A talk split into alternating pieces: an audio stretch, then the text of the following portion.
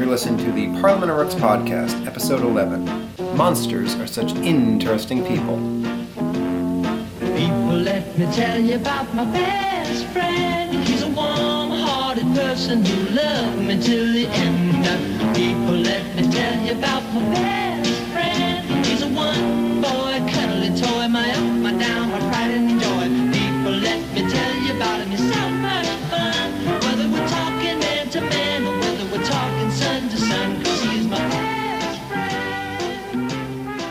welcome back, everyone, to the Parliament of Rooks podcast. I'm your host, Thomas Lanise. And this is his beautiful wife, Melanie Lanise. So, uh, so first things first. Uh, before we get started with this episode, you know, we do have a little bit of unfinished business um, from our last one. Um, you know, at the uh, the tail end of our, our last episode, uh, I had a bit of an epiphany there. You know, regarding old uh, Prince Ra-Man. You, you remember I was saying that his appearance, you know, suddenly you know reminded me of uh, Doctor Strange. And I was speculating that you know perhaps there was a uh, an influence there, you know, in his design. So I did follow up on that, you know, per my promise. Um, you know, I, I researched it as well as I could, and uh, and unfortunately, you know, I couldn't find anything definitive linking the, the two characters. You know, I believe in my heart of hearts that you know there was a, a at least a design influence. Um, but even looking at you know interviews with the uh, the creators, you know nothing at all references apart from the fact that uh, you know fans also have observed a certain similarity. Um, Doctor Strange was created back in uh, July of '63 by uh, a famous artist uh, that you, I don't think you know his name, but Steve Ditko. He's the the artist that created Spider Man as well, um, but created Doctor Strange uh, along with Stan Lee. I think you've mentioned him before, but otherwise I don't know the name. Yeah. So, um, but anyway, his his overall design, they were saying, was um, kind of influenced a lot by Steve Ditko's, you know, personal beliefs. Steve Ditko was really into sort of like you know Eastern mysticism, that that whole thing, and um, he he actually he based his physical appearance on the actor Ronald Colman, who you may or may not remember, we saw one time in an old movie called uh, Lost Horizon. Oh, yeah, yeah, yeah. Yeah, when we, were, when we were watching Lost, we watched that as you know one, one of the influences on it. Um, but yeah, so he based his appearance on it, but then really tried to inform the character um, based on his personal interests, like I say, in like Egyptian and Sumerian mythology and like you know Jungian psychology, so on and so forth. And that really sort of hit a zeitgeist of the time, you know, with a lot of the, the college students of the time, you know, who were getting into you know uh, different schools of thought that were popular at that time. You know, a lot of you know Indian influence, so on and so forth. Anyway, so Doctor Strange really struck a chord. Um, Prince Ra-Man, you know, that we were looking at last week, um, the sort of reinvention there of Mark Merlin, uh, I really, really, really feel, you know, was trying to tap into that same thing. And like I say, you know, given the popularity of Doctor Strange, it wouldn't surprise me one bit, you know, if that was their template for the character. Um, but like I say, you know, I can't find anything definitive to, to say that that's the case. So who is Doctor Strange? Is this the character we're going to cover? Um, I, I'm not entirely sure that we are, um, because he is a uh, he's a Marvel character. You know, the the whole point of this podcast is that we're doing a uh, historical DC. overview of, of all the DC characters. Um, but that being said, we did actually get a comment on our Facebook page asking that very question. Um, from our friend uh, Vanessa Valentine, who I mentioned a couple episodes ago, you know, had expressed interest in coming on the show uh, to talk about the whole Captain Marvel thing. Um, she was wondering whether or not we were, you know, going to cover Doctor Strange in relationship to the movie coming out. Oh. Um, so I'm kind of torn. Like I say, you know, we are doing a historical recap of the supernatural characters in DC Comics.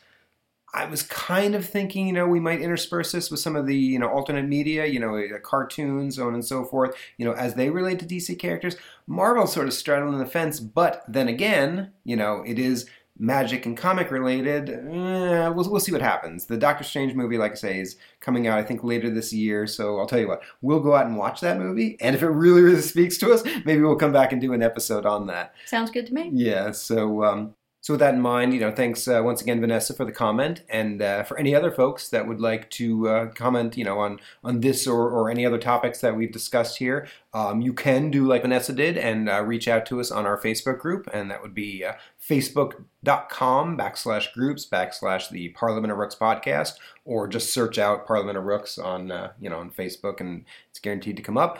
Um, and since we're talking about it, you know, we might as well just segue then, you know, for a little recap of, you know, where you can find us elsewhere on the web. Um, our website, you know, uh, is com, and then the affiliated email address for that is tporpodcast at gmail.com.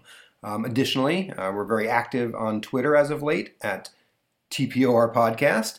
And then, uh, as always, you know, if you'd like, you can subscribe to the show at uh, at iTunes, Stitcher, or or Podcastpedia. So just a, a wealth of options for you to to reach out and uh, and contact us. We're everywhere. Yes, we're everywhere. um, all right, so that wraps up all of our old business. Um, unless you had anything else, no, I'm good. you're good. All right, so with that in mind, then let's uh, move on to new business. Um, tonight we're going to have a, a little bit of change in direction. You know, thus far we have uh, you know covered a lot of superhero stories or you know like detective type stories. Uh, tonight we're actually going to break into a, a brand new avenue. Um, you know, and that being uh, humor comics. Um, now you might say, well, Johnny Thunder, you know, wasn't that sort of humor? And uh, but I think you and I both know that It's not. it's not. It's a, it's a, a, a sad attempt at humor, but uh, but no. Tonight, um, you know, is actually a, uh, a specific genre within DC Comics, you know, uh, called humor. But specific to us, um, there was one strip that actually straddled that fence between humor and supernatural, and it's a uh, a strip that we mentioned right on. I think during the introduction, I, I said it was something that you might like.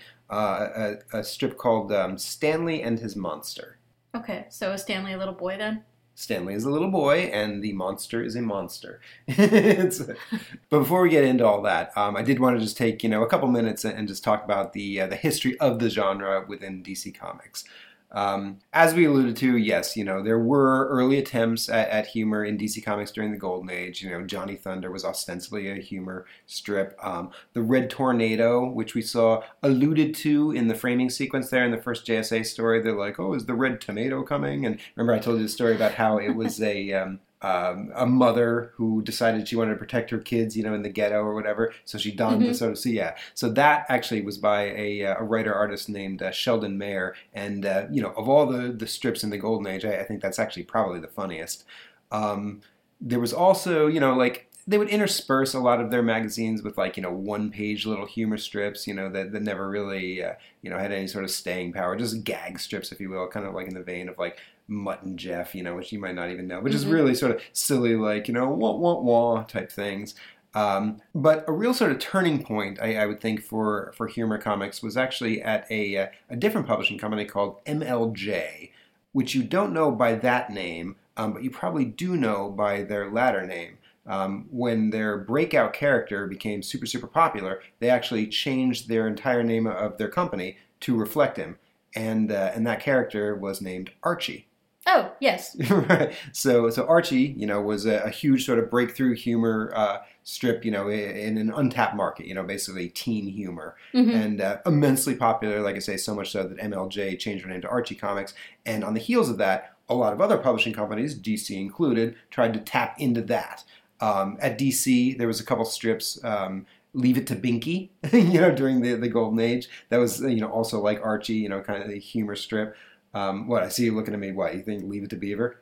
I, I was, um, and I'm trying to, because I'm assuming that Binky is a teenager's name. a teenager, but not only that, but it precedes Leave It to Beaver. This is actually probably I, I don't know whether Leave It to Beaver took that from Binky or whether that was just a phrase. Maybe back in the day, people used to say "Leave it to so and so," you know, may, maybe. But um, but also in that vein, you know, was uh, another magazine called uh, Everything Happens to Harvey, you know, but same type thing, you know, basically teenager and the sort of hijinks he would get into, you know, with Mhm. his friends, so on and so forth.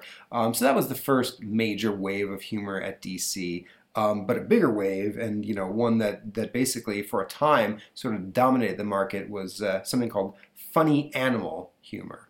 Um, So is that like Bugs Bunny and Mickey Mouse? well, I, I would well imagine that the comics, you know, that came out of these different publishing companies were absolutely influenced by the popularity of things like Bugs Bunny and Mickey Mouse.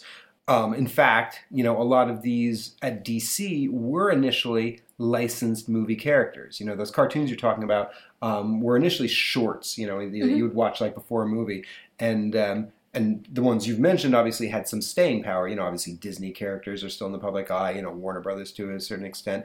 Um, but the ones that DC was able to license were actually from uh, Columbia Pictures. And I'll, I've mentioned to these characters before. I think we saw an ad uh, about it. Um, but for all intents and purposes, these are long since forgotten. Um, some of the things that DC licensed were a, a popular humor duo of the time called the Fox and the Crow.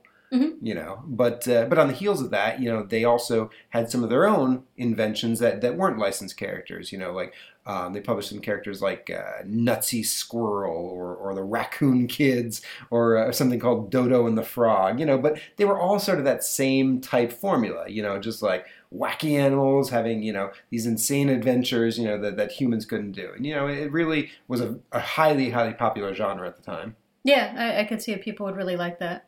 So, um, so that went on, and, and that sort of filled the gap between the uh, the waning popularity of superheroes of the Golden Age and then the subsequent rise of superheroes. You know, following the, all that um, uh, comic code stuff that we had talked about before. Mhm. You know, all these different genres like the war comics and the crime comics. You know, but then certainly also humor comics, very popular during that time. Um, another thing outside of uh, the funny animals that was immensely popular. Um, I mentioned the Red Tornado, you know, the Yep. creation of uh, Sheldon Mayer. Well, one of his other and probably more famous creations, I would say, is a uh, is a little duo called uh, Sugar and Spike, and uh, these are basically um, two babies, a boy and a girl baby, Mhm. who very similar to like you know the Rugrats cartoon um, would have seemingly like adult adventures. You know, they would be you know the uh, protagonists of, of, of these stories or whatever. You know, but meanwhile their parents would be completely oblivious to what they were up to. And they even had like this sort of like gobbledygook language they would speak, you know, to each other that they would completely understand, but that all adults would hear just like as you know, blah blah blah blah blah.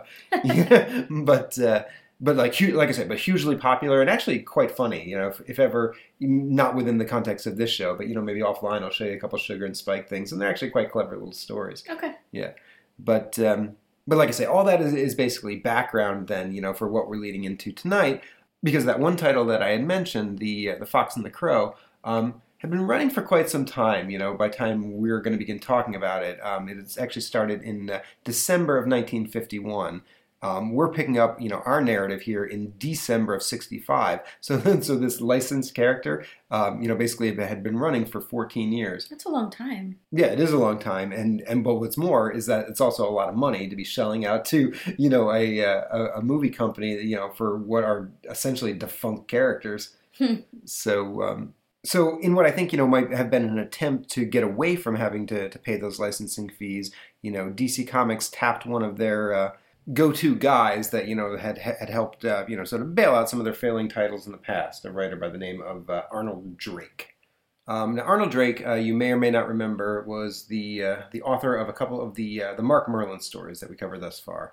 Um, he was the one who actually did the origin story for Mark Merlin, the uh, the Trial by Fire, Mhm. and then um, and then they have him listed as the author of Captive the Cat Curse. Um, but as we mentioned last time, you know, I'm going to put a question mark next to that, um, given the fact that in the uh, first Prince Ra-Man story, they uh, they used a, a name from that, uh, Gamel, you know, Oh, yeah. occurred, you know, in the, the earlier story and also in this one. Um, but ostensibly, that second one was written by, uh, by Bob Haney, and I think that it's too weird of a coincidence that they would use the same foreign name. So, so I'm not sure whether Arnold Drake actually did uh, Capture of the Cat Curse.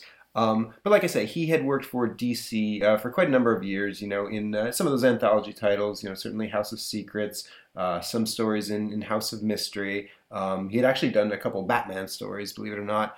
Um, but when I refer to him as uh, you know somebody that DC had turned to to help you know bail out some of their failing titles, um, a great example of that is probably what he is best remembered for, um, which is a superhero team called the uh, the Doom Patrol. As in your friend's podcast? Oh, you've heard the uh, the Doom Patrol, Yeah, yeah, yeah, yeah. So, um, yeah, for the benefit of my listeners, um, I've mentioned before the uh, the Legion of Substitute Podcasters. Uh, one of the guys from that show, uh, Scott Coles, runs a a Doom Patrol focused podcast, or, or did. I, I'm not. He, he may not be doing it anymore. Uh, called the Doom Pod Patrol, and uh, I'll tell you what. Just for general purpose, I'll go ahead and add that to our site. we'll link there if you know if there's any fans of that.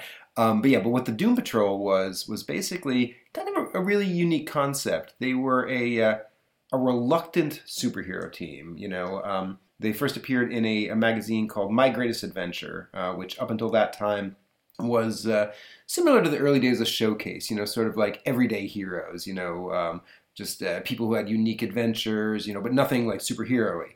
But as we talked about before, you know, once the uh, Justice League really started taking off in popularity, um, there was a real demand um, by DC to revamp a lot of their titles to be superhero focused. Um, so in that case, like I say, you know, they turned to Arnold Drake and said, "Hey, can you come up with an idea to kind of, you know, get My Greatest Adventure, you know, back back on its feet?" And uh, and so the idea that he came up with, like I say, is a group of heroes, you know, quote unquote, who view their powers basically as curses. You know, they are Mm, okay. um, they don't want to have these powers, and so what it really is, and this would be more uh, closely examined in the '80s under a writer named uh, Grant Morrison. But at its core, you know, what uh, he was examining was the idea of superhero team as group therapy. Basically, these are all damaged individuals who hate themselves, but together in this team, you know, act as a support, and, and that's where the cohesion is. Really sort of heady stuff for, for the 60s, and, uh, you know, and like I say, you know, explored deeper in, in the 1980s. Um, so, like I said, that's probably Arnold Drake's, you know, greatest legacy. Um, but then there's another character. Um, there was a title called uh, Strange Adventures, which was, you know, same type thing as House of Mystery, House of Secrets, you know, weird sort of twisty tales. Um, but that started failing. Uh, DC again turned to Arnold Drake and said, you know, can you help us out here? And uh, he introduced another character that we will get to in a few episodes. Um, one of my favorites, you know, I've mentioned a couple times, uh, the character Deadman. Mm, yes, uh, Right. you, you have mentioned him. Yeah, so uh, so when we get to that, we'll probably you know delve into Arnold Drake's story uh, a little bit deeper. Um, but long story short, um, going back to Fox and the Crow, once again, Arnold Drake's the guy DC turned to and said, "Look, we need to really need to get rid of you know the licensing fees here. Can you come up with a humor centric title that we can begin to wean the book you know across toward?" And uh, and that was where the uh, the genesis of the idea of Stanley and his monster came from. Mhm. Um, taking a look at uh, comics.org, it says that the uh, the initial artist for this strip, um, you know, the co-creator with Arnold Drake, is a fellow by the name of Win Mortimer, and I mean, I have no reason to doubt them other than my own eyes. When I took a look at this story, the artwork here really, really, really looks to me like another artist named uh, Bob Oksner, um, who uh, was uh, involved in actually another subgenre of uh, of DC humor comics. You know, the uh, the licensed you know uh, Hollywood star comics. We had seen an ad for Bob Hope and Jerry Lewis comics. Mhm. Um, Bob Oksner was the artist on that, and I swear that this initial story uh, for Stanley and his monster looks exactly the same. But who knows? Maybe that was a DC house humor style. Maybe they said, "Hey, we really like Bob Oksner. Hey, Win Mortimer, try to try to emulate some of that." Could be. Um, I do know that later on, uh, Win Mortimer would go on to create in the in the late '60s a, a humor title called uh, called Swing with Scooter. he was basically like a a Liverpudlian like band guy, almost like a Beatle or Mhm, whatever, yeah. but uh, teen focused, you know, uh, humor strip. Um, so anyway, we'll we'll accept comic.org's you know information here and say that uh, Stanley and his monster is the creation of uh, of Arnold Drake and Win Mortimer. Um, so the first issue that we are going to look at, you know, with this uh, new strip is uh, The Fox and the Crow, number 95, uh, from December 1965, January 1966. Uh, as I mentioned, uh, this story is by Arnold Drake and Win Mortimer. Uh, letters by Gaspar Saladino. Um, the cover is by a, a fellow by the name of Mort Drucker, uh, who did uh, both pencils and inks. And um, Mort Drucker, to my mind, is probably best known as the uh, the artist on Mad Magazine. You know, all throughout the '80s, he's the guy that really did a lot of the um, really keen characters. Whenever they did, they did movie adaptations, um, Mort Drucker, you know, really you know could capture you know actors' faces really really well. Um, so that's where I best remember him from. Uh, the letters on the cover are by uh, our old friend uh, Ira Schnapp. Hmm. Um, so let's go ahead and uh, take a look at that cover. Um, so as I say, yeah, in, in these early uh, you know issues that introduce Stanley and his monster, you know, it's almost an afterthought. You know, we just see. Uh, um, the, the primary focus here is basically the uh, the licensed characters Fox and the Crow. You know, we see a little uh, scene here of uh, you know Fox preparing his breakfast. You know, a stack of pancakes. Um, but as he's flipping them out, out of his pan, you know, uh, oblivious to his uh, predicament, you know, as they go to land on the pan, you know, Crow has uh, stuck his little beak in there and is intercepting them. Indeed. uh, let's see. We see an ad at the top for a sparkling new feature. Um, you'll roar at those rock and rolling, cute little kooks, the the brat finks. Apparently, there's also a new feature here introducing a, a mouse focused biker humor strip. um, but then, you know, the reason we're reading this is our, our little inset here. We see introducing Stanley and his monster, and we see, you know, a cute little. Uh, you know, boy. Um, and so He looks very innocent. innocent, but like I, I think I said this in our initial uh, uh, episode, you know, but basically the concept here is very very similar to Calvin and Hobbes. You know, basically a boy who has a um, a friend who is a, a creature that only he you know is aware of. You know, now whether or not this is imaginary or whether or not you know this, he's just very good at hiding this, you know, remains to be seen. Um, but the reason I bring that up is take a look at the, at the little boy. I mean, he looks almost exactly like Calvin, right? Quite a bit. Yeah. So I don't know whether or not Bill Watterson, you know, the creator of Calvin and Hobbes, was inspired by this, or maybe it's just like an an archetypical, you know, boy, you know, little blonde, you know, Dennis the Menace type. I was just gonna say he's just like Dennis the Menace as well. Yeah, and then we see, you know, and holding this, uh, you know, Dennis the Menace looking character, this Calvin-esque boy, is uh, is the monster, um, who is what color? Oh well, he's purple. He's of course. purple, of course. So they're just saying, you know, let's dispense with the background. Let's make a, a whole character who's purple. And he's like, he's basically a big hulking, hairy figure, you know, with like uh, almost looks like a bear, but you know, with like sort of fangs coming out out of his uh, his face. Um, so let's go ahead and uh, crack this one open and uh, get introduced to Stanley and his monster. Who are actually right on the very first page, you know. So uh, obviously, you know, right from the get go, DC is trying to sell this as, you know, the the new feature. Yep. Um, so we see Stanley and his monster in a uh, story entitled "When is a dog not a dog?" And our, our initial half-page splash, you know, this is not part of the story, but like I say, you know, sort of introducing the concept. You know, we see Stanley leading the monster in, you know, by a, a leash through the front door. You know, as his dad, with his back turned to him, is just you know sort of reading the paper. And Stanley says, uh, "Say, Dad, see what I brought home? Isn't it a beauty?" Stanley's got yeah a horrible lisp. Yeah. Mmm, says his dad. Oh, yes, very nice. Is it a dog? I don't think so, says Stanley. Good. As I've said before, you're too young for a dog. So, uh, so let's go ahead and start our story as one almost quiet day in the home of Stanley Dover. Uh, we see Stanley's mom, which, as I say, you know, very Bob Oksner-esque. You know, Bob Oksner has a an art style, to my mind, that sort of combines innocent with sexy, you know, with regard to, to women. Like one of the big characters that he would do later on is Supergirl, and he would always make her sort of, you know, very becoming but innocent at the same time. And so that looks to me like an Oksner face. But like I say, you know, maybe Win Mortimer is, is aping that style. Um, but anyway, we see uh, Stanley's mother, you know, calling out, Stanley, where are you? Well, she thinks, he should be easy to find. He left a clear enough trail, as we see Stanley's toys, His all over the toys, yeah. floor, his little truck and his baseball and his mitt. Yo-yo. Yeah. Clothing everywhere, thinks his mom. Floor, table, shelf, light fixture. Good grief.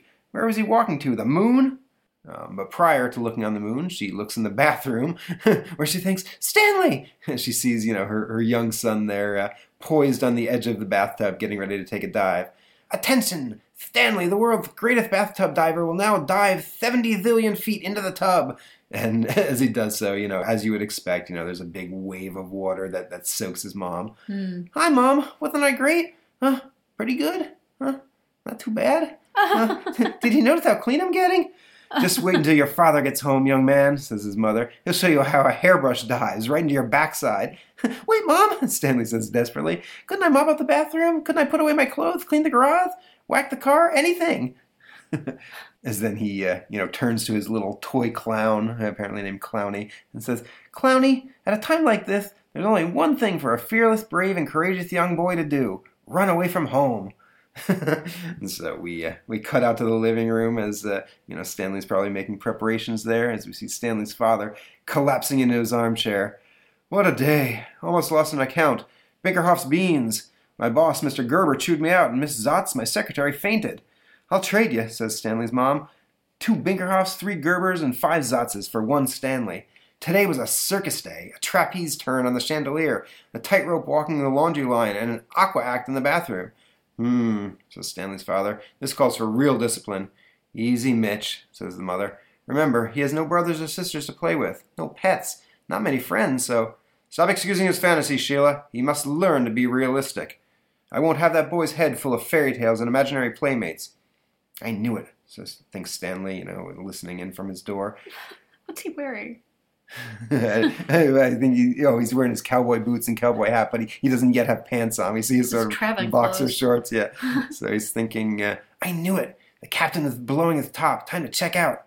I'll take a road map and a compass. I can't read them, but Dad can, and he gets lost anyway. As uh, we see Stanley, you know, sort of uh, commandeering his dad's roadmap. But uh, his dad, you know, turning the corner isn't having any of it. He gets Stanley by the scruff of the coat. Young man, where do you think you're off to? Just down the street to China, he says as his dad, you know, swings him around and sets him down on a chair. Now you listen to me, Stanley. You're a bright boy, but you still do stupid things. Why? That's some parenting there, Mitch. I don't know, sir. I try to be just like you, says Stanley. Get this straight. You're a six year old boy, not a circus performer, motorcycle cop, astronaut, or rock and roll singer. You don't know that, That doesn't leave me much, does it, sir? sir. Mi- Mitch, maybe if we got him a pet, says his mother. A dog is out, says his father. Not even a small dog, sir? Not even a midget chihuahua, says his dad, pointing at him. His dad really was like, you know, it must have been a really rough day at the office. Yeah. I can't understand it, says the, the father. That kid's got everything security, affection, good home influences, as we see his dad just like chain smoking. Dear, says Sheila, you've got cigarettes in each hand and one going in the ashtray. What is it with him? Says the father, just, you know, swinging around frantically. He's got an IQ of 149, nearly a genius, and still he sucks his thumb. Maybe he's got a dumb thumb, says his mom. Look out, you dropped a cigarette. What's a dumb thumb? I have no idea. Mm. All right, well, we're not parents, so maybe we don't know this terminology. But uh, but anyway, as, as he drops a cigarette, the dad doesn't even think about it. He's just like, "Well, the dog's out. He doesn't need it. I didn't have a dog when I was his age, and look how you turned out," says Sheila, so calm and unruffled. Right? Yeah. He's stomping around. He's stomping around. Um, so anyway, the next day, uh, we see uh, Stanley, you know, out in the field with the, the big kids. Hey, fellas, can I play too? He's asking as they're, you know, playing a, a pickup game of baseball here. I can run and catch and scram, midget, says the older kid. Gosh, if only there were some guys my own age around here, thinks Stanley as he walks away, you know, all downtrodden. I bet I've got the smallest gang in the world. Me. And uh, behind him, you know, we hear the baseball game continuing to go on. Okay, Hal, knock the cover off the ball. Catch the ball, Don. is getting away. As the uh, the ball from the game sort of you know bounces out of the field and past Stanley, you know, rolling toward what looks to be an open manhole. Oh boy, thinks Stanley. Maybe if I caught it, they'd let me play. Uh oh, it's gonna go down into that open sewer. As he chases it, but uh, too late. He thinks it fell in. But there's a ladder. Maybe I could climb down and get the ball. Ready or not, here I come, here I come, here I come. As the uh, sewer echoes him. Actually, you know what? This does look a little bit like Win Mortimer. Um, I'm just going to interject here real quick. Win Mortimer later uh, in his career would go on to be um, the replacement artist on Legion of Superheroes. So that's that's where I'm most familiar with him. Uh-huh. And there's something I, and I can't put my finger on it, but there's something in the curvature of this sewer that actually does remind me of Win Mortimer. So like I say, maybe he was just you know aping the Humor House style. Um, so, but anyway, as Stanley is uh, going down the sewer, you know, we we see a thought balloon, thinking, "Oh my goodness gracious, who comes? Who's invading my home?" As we uh, then pan down and see it's the the monster himself. I thought I'd be safe in this dingy dungeon, but no place is safe for me. First, it was like that lovely lake I went swimming in a few centuries back. And we see the monster flashing back as uh, you know uh, medieval men are throwing spears at him. After him, kill him! It's the Loch Ness monster! as he thinks, gracious, why are they throwing those nasty spears? And then I moved to England, as we, uh, you know, flash forward a little bit to, uh, you know, days of knights.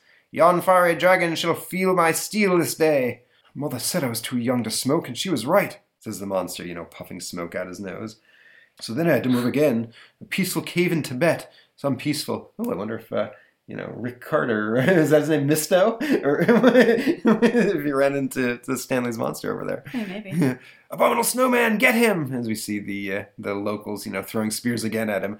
Bring big price, Ringling Brothers Circus. Again with the spears. Is there no safe domicile for poor little me? Little. I, I just, I, I've, I've been using this for a little bit, just, but I, uh, I thought it would be sort of funny to counterpoint, you know, the fact of his, you know, his appearance with his very sort of proper accent. And if you look at his verbiage, you know, it sort of reflects Yeah, that. So I'm giving him a yeah, slightly, uh, you know, refined British accent. So anyway, so we go back to modern times as he continues thinking about his predicament. So I chose this quiet suburban sewer. Things were peaceful till now. But here we go again with the spears. As, uh, as not carrying a spear, you know, we see young Stanley, you know, climbing down the ladder. Now where is it? I'm so angry I could hit it with a stick. Eek! Says, says the, the monster, obviously, in, in misinterpreting this. Oh, pardon me, sir, says Stanley. I didn't mean to frighten you. Did you happen to see a ball down here? Hmm. Aren't you afraid of me, young man? Says the uh, the monster, you know, surprised that uh, you know apparently Stanley's not looking to, to poke him with a spear. No, of course. You're pretty big, and your body's pretty furry. Too furry for a dog. A dog, says uh, the monster. But, why, of course. Didn't you ever hear of shaggy dog stories? Mm, yes, I think so. They're the stories my dad tells that my mom says are stupid. As monster thinks to himself, this dim light must be obscuring the boy's vision. Beg pardon, but why do you live down here? asked Stanley. Because men keep chasing me, uh, uh, dog catchers and, and those kinds. Dog catchers. right. Boy, if you were my doggy, I wouldn't let anyone catch you, says Stanley. I'd keep you safe and sound. You you would? Then, then possibly couldn't I be your dog? Never, says Stanley. Ah, his vision's cleared at last. He sees me as I am, thinks the monster. Because my daddy says I'm too young to have a dog. Aha! Oh, well, never mind. We'll, we'll find a way to change your daddy's mind. you think so? says Stanley, all excited. Gosh, come on, let's go then. As they, uh, as the two of them, you know, climb out of the sewer, you know, into into the, the sunlight, which uh, apparently doesn't take well to the monster because he recoils, saying, "Eek! What's all this brightness?" Don't be afraid, you'll get used to it. As uh, we see in the distance, ruff, ruff, as, as a tiny little like chihuahua comes running up, and the monster, yeah, get that thing away from me, help, help, stop it. And St- Stanley, you know, yells at the little dog, you nasty little dog, you leave my dog alone. And uh, and then Stanley turns, you know, to the monster and says, "You silly dog, why did you run? That other fellow is much smaller than you." Uh, that's just it," says the monster, you know, hiding behind a tree. "I was I was afraid I'd destroy him. When I when I'm angered, I'm a, I'm a monster." But uh, yeah, clearly that's not the case. You know, he's he's very afraid of the the tiny little uh, chihuahua. So, uh, so meanwhile, while this is going on, let us flash back to uh, to the Dover household, where we see, uh, you know, Mitch Dover still stewing over his uh, his uh, sales account here. Boy, this Bakerhoff beans is more trouble than ever. What's bugging them? says uh, Sheila. They're bringing out a new size can, extra large, says Mitch, and they need a name for it. That's it? The whole big deal? Why don't they just call it extra large? Are you for real? says Mitch. He's a bit of a jerk. Yeah, I don't like him. Their smallest can is called Jumbo. Then comes Mammoth, followed up by Gigantic. Now what? Beats me, says Sheila. Couldn't you have been something easy like a parachute jumper or a lion tamer? As uh, the door opens and we see Stanley, you know, creeping in. Dad? Let's see. Super? Whopper? says the father, not hearing him. Please, Dad. Not now, Stanley, says his father. But it's important. It's, it's about this pet I found.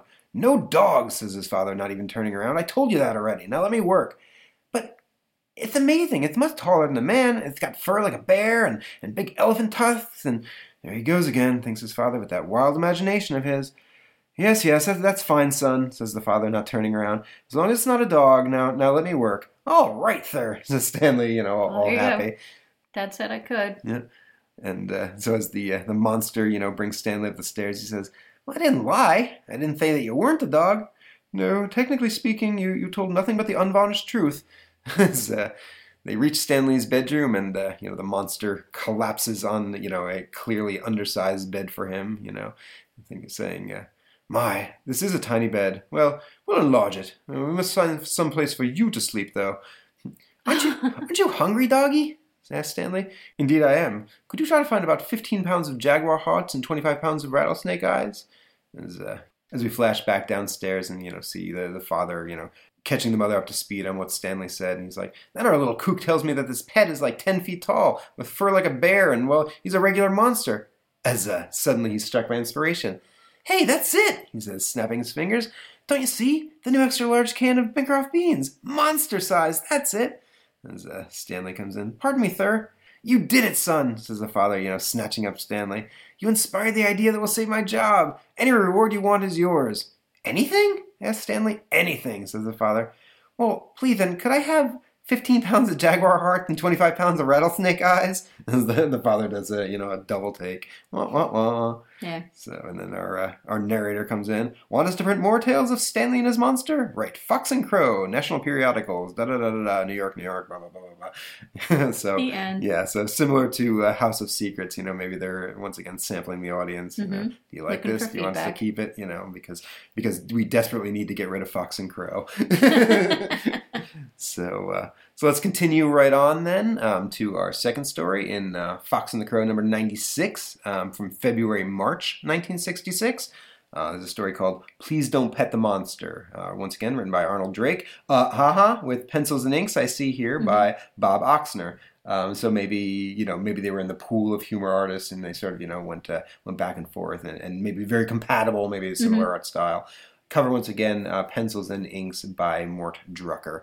Um, so let's go ahead and take a look at that cover. As uh, as yes, indeed, it's a uh, another Fox and Crow centric cover. You know the uh, uh, fox is peering into his refrigerator for apparently you know the turkey he left behind, but finds nothing but bones. As we see, you know Crow hiding in the door, smacking his chops. Obviously. Uh, gross. Did he eat? Did the crow eat turkey? Yeah, there's something really wrong about that. So, uh, and then off to the side, we see, uh, you know, two vignettes and the Brat Finks, the sort of, you know, motorcycle mouse thing. Um, those rock and roll rascals run riot again. Um, but then Stanley and his monster um, in the goofiest love story ever told. As you see Stanley, you know, atop of a ladder, you know, with little hearts in his eyes. I, I- don't know if that's for the monster or, you know, or I what think that's so. about.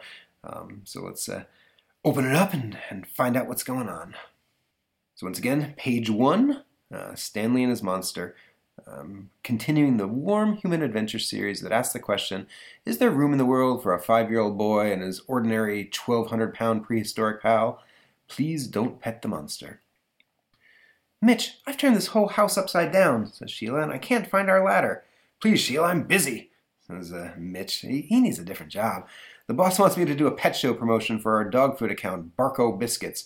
Besides, if something's missing around here, the best one to ask is Stanley. What would a five year old boy do be doing with a six foot ladder?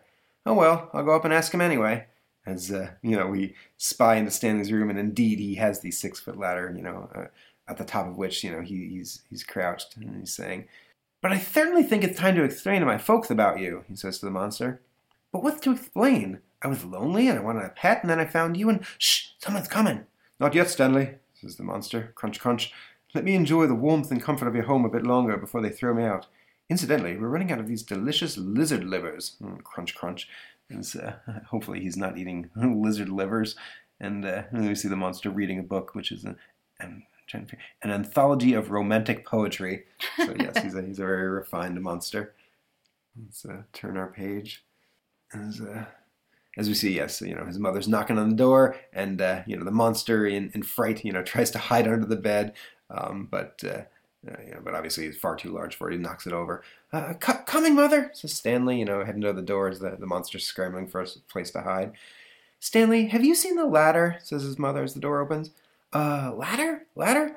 What would a five year old boy be doing with a, with a six foot ladder? Funny, that's just what I asked, says the mother. Well, might as well look anyway. We'll start under the bed where all your junk winds up. Oh, come on, the six foot ladder's not going to fit under that bed. Uh oh, thinks Stanley. Gotta do something quick and smart. There's a. Stanley suddenly starts begins feigning sickness. Stanley, what's wrong? Oh, my stomach! My poor delicate little stomach! Ow! Ee! Yai! What's going on up here? And shouts the father. It sounds like somebody's beating a cat with an accordion. Stanley says his stomach hurts, says Sheila. Young man, what did you have after dinner tonight? After the three pickles, two slices of cherry pie, and four scoops of ice cream? The only thing he could have had after that, says the father, is a stomach pump. As you see, you know, Stanley in a very comical position there, sticking his tongue out. And uh, okay, so yeah, Bob Oksner art. Um, you see what I'm talking about? You know, the sort of uh, cheesecake, but uh, you know, innocent at the Yeah. same time. The mother's in a very you know sort of uh, you know risque, sexy position there.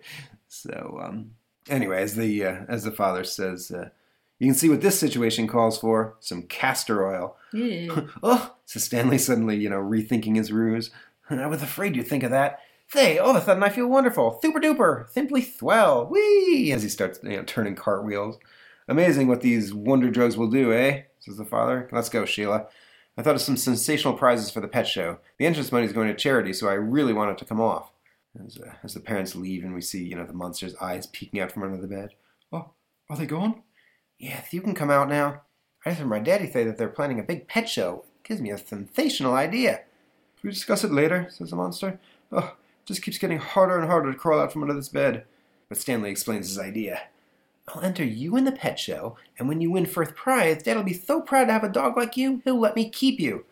Oh, my aching back, says the, the monster. Do you have some infrarub in the house? Let me see some some No 19, idea what that is. 1960s, you know, uh, Bengay apparently. As, uh, as apparently suddenly Stanley's words though you know hit the monster because uh, he recoils thinking a dog? Oop I almost forgot. The boy thinks I am a dog. That's why he brought me home from that horrible sewer. Yeah yes yes a dog of course. Um, but let me explain. You see Stanley I'm not an ordinary dog. I'm, I'm a very rare species and so so says Stanley uh, don't you see? If you expose me to the public some jealous individual might steal me away. Oh says Stanley you know not liking the sound of that I certainly wouldn't want that to happen, because I love you. And I love and I love you, Stanley, says the monster, you know, uh, giving him a little Sucking hug. up. Yeah. So uh, so later on apparently, you know, we see the uh, the Dovers there at their dinner table as the father is, you know, um, prattling on. And get this, honey, since it's a pet show for the kids, the big prize will be a super deluxe bicycle. That's nice. Please press the bread, dear, says Sheila. A bike? A bike? Wow, says Stanley. A, a two wheeler? Of course, says the father. With training wheels? If the winner wants it, says the father. Mitchell, please pass the bread, says the mother. Can, can anybody enter? asks Stanley. Anybody except employees or relations or the sponsor of my agency, says the father. And Stanley thinks, good thing he's only my dad, not a relation like an aunt or an uncle or an in-law. As uh, and mother's just fed up and she's like, the bread, please. Um, but you know, Stanley, super excited, just bounds off the table, thinking, "Boy, I got to tell my dog about this." but uh, Stanley's father, obviously, you know, flustered by you know his wife shouting in his ear about the bread, goes, "Stanley, the the butter, the butter." No thanks, Dad. I've had plenty. As he runs away. Sheila, why doesn't that boy ever listen to me? Um, you know, the irony, because obviously he's not listening to her, because she decides that she's going to butter his tie. Um, so we uh, we flash back upstairs as uh, you know Stanley um, talks to his monster, you know, who's in the in the midst of uh, you know painting a, a landscape there. He says, "So you see, we just gotta enter you in that pet show." His monster finally relents, saying, "I see it's terribly important to Stanley. Oh well, why not? This canvas wasn't going too well anyway." Uh, so the day of the show, you know, we see uh, Stanley primping his monster. Well, I did precisely what you asked me to do, but are you certain that's what you want? As, uh, let me see. as, uh, as we see the monster, you know, with uh, curlers in his hair and, you know, holding up the mirror. Divine, just the effect. This has got to win the handsomest in show award. Let's be off. As, uh, he looks out the window and, and sees, you know, other kids in the neighborhood, you know, carrying their pets in, in little carriers. Stanley, those children are bringing their pets to the show in special carriers. I must have one too. I would disgrace you if I arrived there on foot. Well, it won't be easy to build, says Stanley. You're so big. But okay, I'll sneak some wood into the basement. As, uh, as apparently he does so because we flash forward to, you know, a, a huge wooden crate that, uh, you know, Stanley has built on wheels. Very, uh, This is a handy little boy. He's a very handy little kid, yeah. So, done, says Stanley. Now we'll paint your name on it. Say, what is your name? Massachusetts, says the the monster. Are you kidding? Massachusetts. Massachusetts. that place you said where Boston comes from? That- That's one of the United States of America. United what? says the monster. United States. You know, the USA. I know, says the monster. I just like to hear you say it. Oh. well, how'd you get a funny name like that? Well, for centuries I had no name. People just yelled, hey you, or, or hey monst- uh, I mean, hey dog. So I had to pick a name.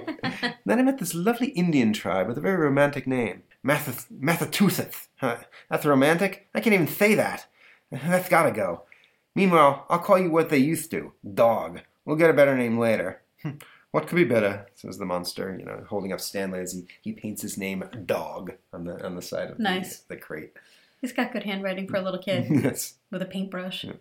So, so we go forward in time. Apparently, as we see, you know, Stanley lugging this m- massive crate down the street. Okay, here I go. Ugh, hey, I can't pull it. You're too heavy. Hmm, I overlooked that small fact, but I have a way out. As we see the monster, you know, crash his feet through the bottom of the crate and just help Stanley, you know, by by walking it along. Say, this is swell. I can pull it you real easy now. Uh, but meanwhile, at the uh, at the pet show, yeah, good work, Dover. Apparently, uh, Stanley's boss. The show's a complete sellout. Thanks, Mr. Gerber. That's ten thousand dollars for charity and great publicity for Barco Biscuits. I'm very pleased. Um, but uh, apparently, two other people are very pleased as we see two plug uglies, as the narration calls them. Uh, you know, basically two uh, two thugs. What I tell you, Smiley, a box office full of loot, just for us, and all done with no violence. I'll believe it when this job is done, One Tooth. Go ahead. As uh, One Tooth goes up to the ticket office. Pardon me, madam lady. One of these dear pets got loose and headed this way. Did you happen to see a white mouse? A mouse, says the uh, the old lady ticket taker. Eek, let me out of here! And she goes running up. There you go, Smiley. Neat as a pin. After you, chum. As the two thugs, you know, go into the uh, uh, the ticket office and, and make off with the dough. hmm Here's the beauty part, says uh, Smiley. While the cops search the streets for us, we'll be right here disguised as vendors. Ha ha! Meanwhile, inside, as the show begins, we see the, the dogs talking to each other. Get a load of this dame. She's too cheap to fix her broken eyeglasses. As, uh, she's holding a, what, like those opera glasses? Yeah. Yeah. That's a lorgnette, you clod, says, uh, what kind of dog is that? Lopsopsa, Uh, maybe? uh, Lopsa It's used by only the finest nearsighted people. Goodness gracious, says the, uh, Lopsa. How humiliating. She's looking for fleas, as the, uh, the lady lifts up her ear, you know, to, to peek in. I knew she was cheap. Tell her to get her own fleas, says the, the other dog, the, uh, uh, what's that, like a bulldog? What's that? As, uh, you know, from off panel we hear, Help! It's the, uh, the ticket taker lady. The money, it's all gone, all $10,000. What? I blame you, Dover, says uh, Stanley's boss. That box office wasn't properly guarded. You're you're you're fired. well, no wonder he's he's so temperamental at home Yeah. all the time with a boss like that. Wonder how many times he got fired this week. so uh, so meanwhile, outside, you know, we see Stanley and the monster still uh, still heading up. Everybody's inside. We better hurry. I'll remain in here to to where the judges stand, says the monster, you know, inside the crate. Then I'll step out with a dramatic flourish. Good idea. So uh, you know, so as the two of them come into the uh, the arena, whoo, so many animals, thinks the monster. It makes me nervous. Don't be silly, says Stanley. You're bigger than them. Say, do you smell something? Says the, the Lhasa Apso. and how? Says the, says the bulldog. It smells like like monster. Let's get out of here. Dogs have very keen senses of smell. They know when monster's about. but apparently humans do not. Good grief, it's my son Stanley, says Mr. Dover. He's ruining everything. Mad dogs, says the monster, all, all nervous. Oh, my bleeding nerves, I must leave instantly. Oh, you know who I'm doing the voice of? It just occurred to me. Who? Um, Dr. Um, oh, who's it? Lost, from, Lost in Space.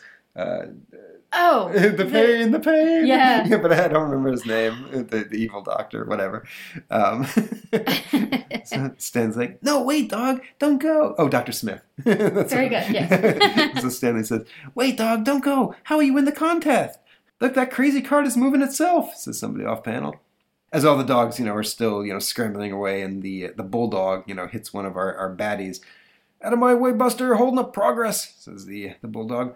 Ow, my ankle, says, uh, you know, the thug as the, the bulldog, you know, bites him. And as he does so, you know, the uh, the box that he was trying to get all the money out, you know, sort of spills over. Yeah. Yeah, onto the ground. All that money, shouts somebody from the crowd. He must be the crook. I don't know about one tooth, says the this crook, but I'm getting out of here. Stop, thief, stop! As uh, you know, he's running away, and uh, you know, and then so too from the other side, you know, we see the other criminal.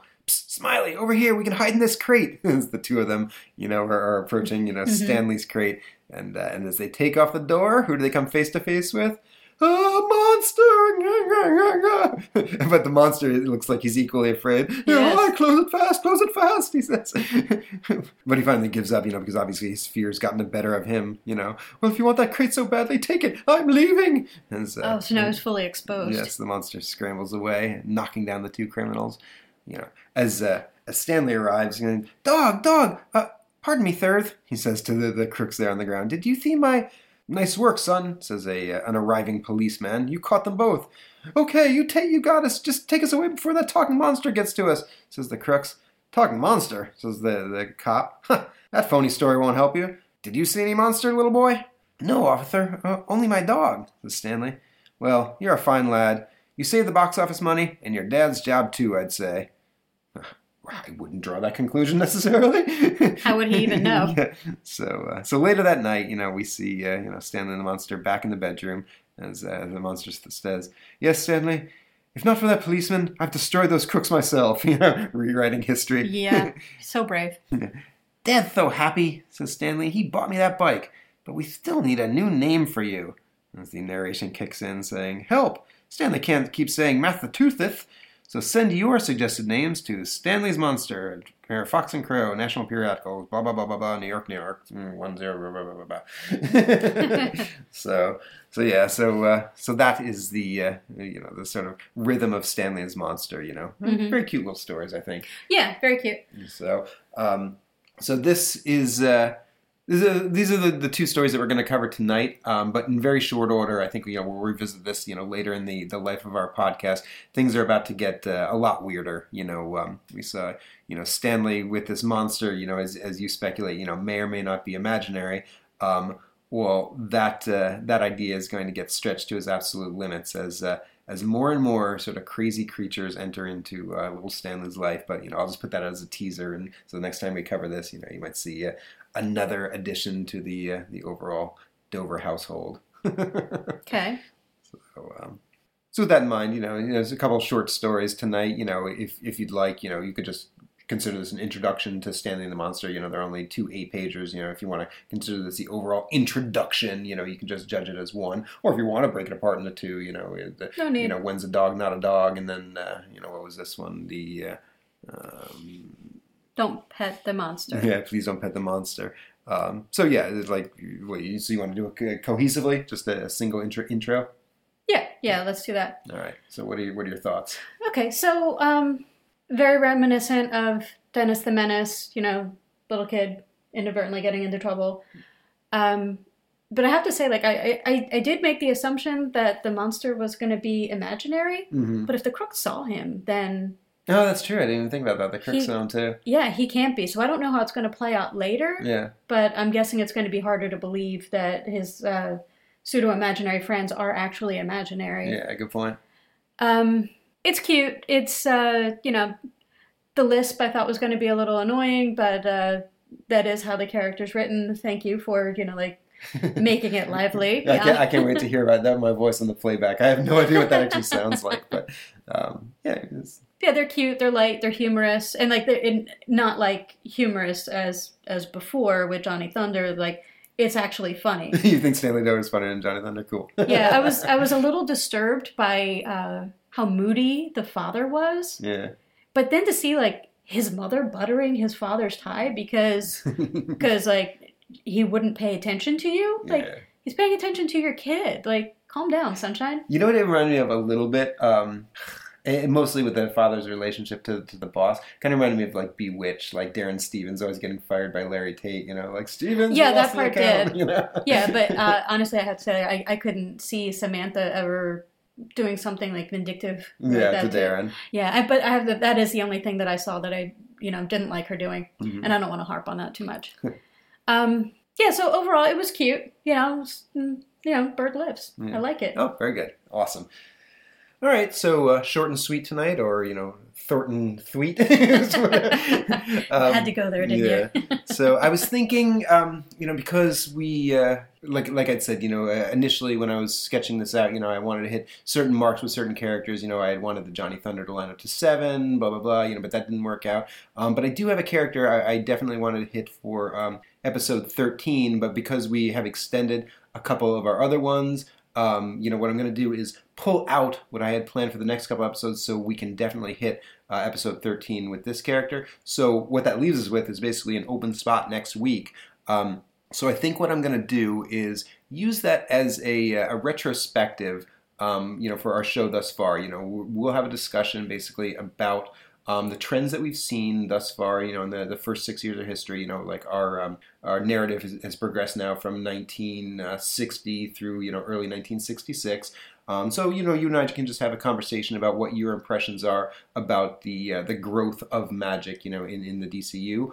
Um, we'll talk once again about all the characters we've looked at thus far, and sort of use that as uh, as preparation. Um, you know, to uh, to our, our, our next wave of, of the show. you Okay. know. So we use episode 12 to look backward, and then uh, a little bit of a hint. Episode 13, uh, we use episode to uh, to talk backward.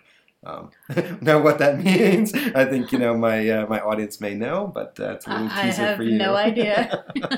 so, all right. Um, so once again, you know, we want to thank everybody for joining us. You know, we hope you had a good time tonight, and uh, you know, as always, we hope to see you here next time on the Parliament of Rooks podcast. Thanks, everybody. People, let me tell you about my best friend. He's a warm-hearted person who loved me till the end. People, let me tell you about my best friend. He's a one.